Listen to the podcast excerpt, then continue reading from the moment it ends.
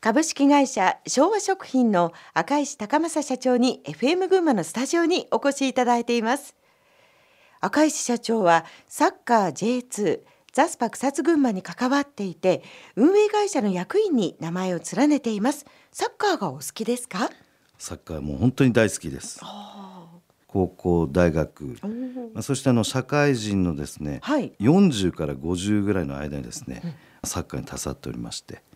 やっぱりこのチームワークが大切なゲームでもあります、うんはい、まあ、そういったところ非常にやっぱり会社にもですね、うん、あの通ずるものがあります。数年前まではご自身もねサッカーやってらっしゃったと。そうですね。あのここ実は3年前までやっておりまして、えーまあ、辞めた途端あの体重が12キロぐらい太ったんです12 キロ？そうです、ね、今でもスポーツも何か他はやって？えあのただいまですね、まあ、ゴルフとあとこうスノーボード、うん、スノーボード。やってるんですね、うん、はい。アクティブですね。そうですね。特にスノーボードは周りからやめろやめろと言われてるんですけど 私もあの、まあ、昭和に入ってですね腕をあの骨折したり脱臼したりが2回ほどありまして。本当ですか？手をつってお客さんのところに営業行ったりとか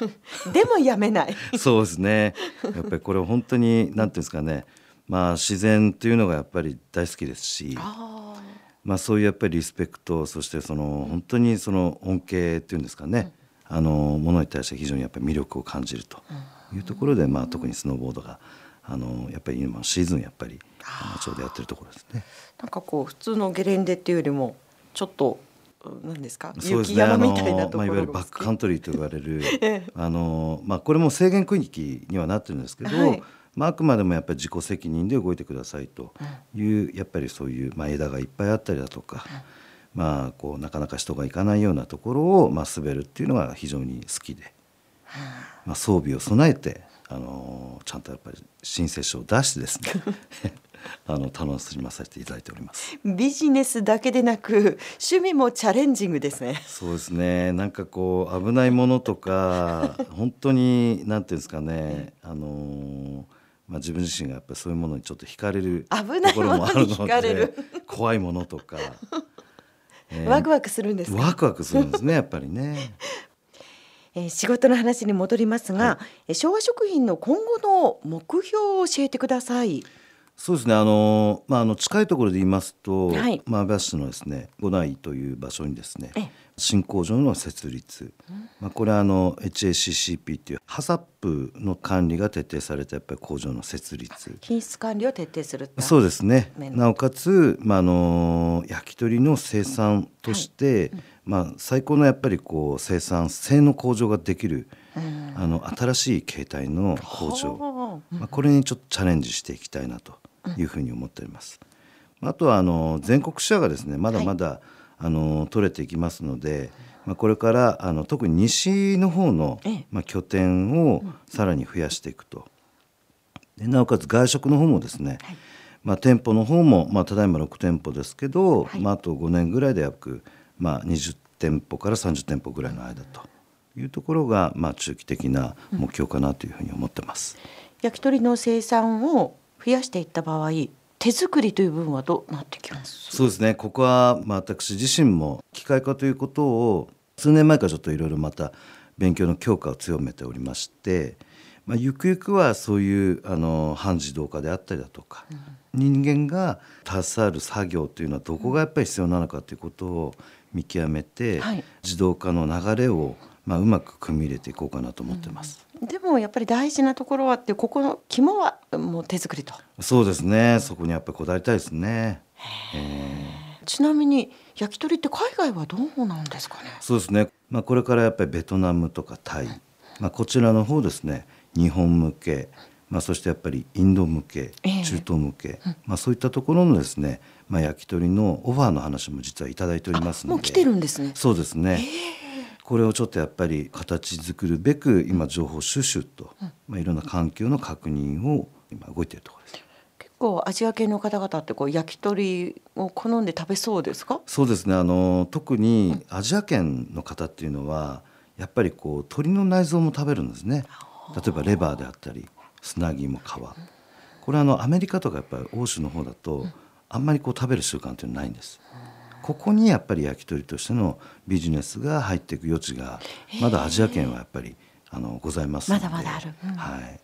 まあ、さらなるやっぱり大きなマーケットに向けて、まあ、拡販していきたいなというふう準備が。少しずつそうですね。進んでいるということですね。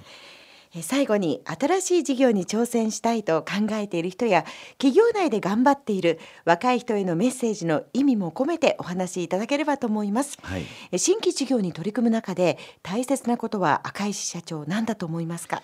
そうですねあの、まあ、私が大事にしているのはあの、まあ、何かちょっとやろうかなって言った時に、まあ、いろんな環境のこととか人のことで壁が必ずあるはずなんですよね。で実はこの壁っていうのは私は絶対乗り越えられないものはないっていう、まあ、そんなやっぱり思いを大事にしておりまして、はい。とにかくこの壁を感じた時ほど頑張ってみるっていうことが自分の中で非常に大事じゃないかなというふうに思ってます。ええ自分が巡り合わせとしてのやっぱり情報にまあ向き合ったりだとか環境に向き合った時にやっぱり人って、まあ、私自身もそうです嫌だなとかやめた方がいいかななんて思うことはしょっちゅうあります。ただ何かそこに対して縁を感じることがあったらやっぱり壁を登るもしくは壊す、まあ、そうやってやっぱりその先のものを見つけるそういうやっぱり人生の面白さ仕事の面白さ、まあ、そこには必ず何かありますので、まあ、そういう私もまだそういう経験がまだ少ないんですけど、まあ、小さなやっぱり壁であったり、はい。まあ、そういったところはいくつかこうやってきた経緯がありますんで、まあ、ぜひそういう壁として感じた時には壊すないし乗り越えるということをやっていくと自分の、まあ、いろんな、まあ、思考も、まあ、広がりますし、まあ、いろんな人間関係、まあ、いろんな価値観のやっぱり理解度っていうのが、まあ、高まるんじゃないかなというふうに思ってます。赤石流の壁の乗り越え方今日は教えてください。はい、これはもう単純に考えるっていうことです。単純あシンプルがいい。シンプルに考えるということです。悩んだ時には。はい、あの単純に考えるというとバカじゃねえかみたいなそういう感じもありますけど、ええやっぱり物事ってやっぱり意外とこう複雑にしていることっていうのは自分の中から出てることだなっていうのをまあ私自身をこう分析した時にありますんで、まあ、それをまず一回取っ払ってみて、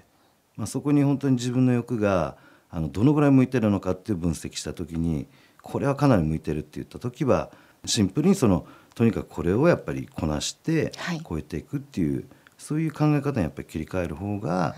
あの動きやすいんじゃないかなって思います。まあ、シンプルに考えるっていう。はい。ありがとうございます。はいえ今日のトップインタビューは負けず嫌いのチャレンジ好き 株式会社昭和食品の赤石高政社長に FM 群馬のスタジオにおお越しいただきましてお話を聞きました。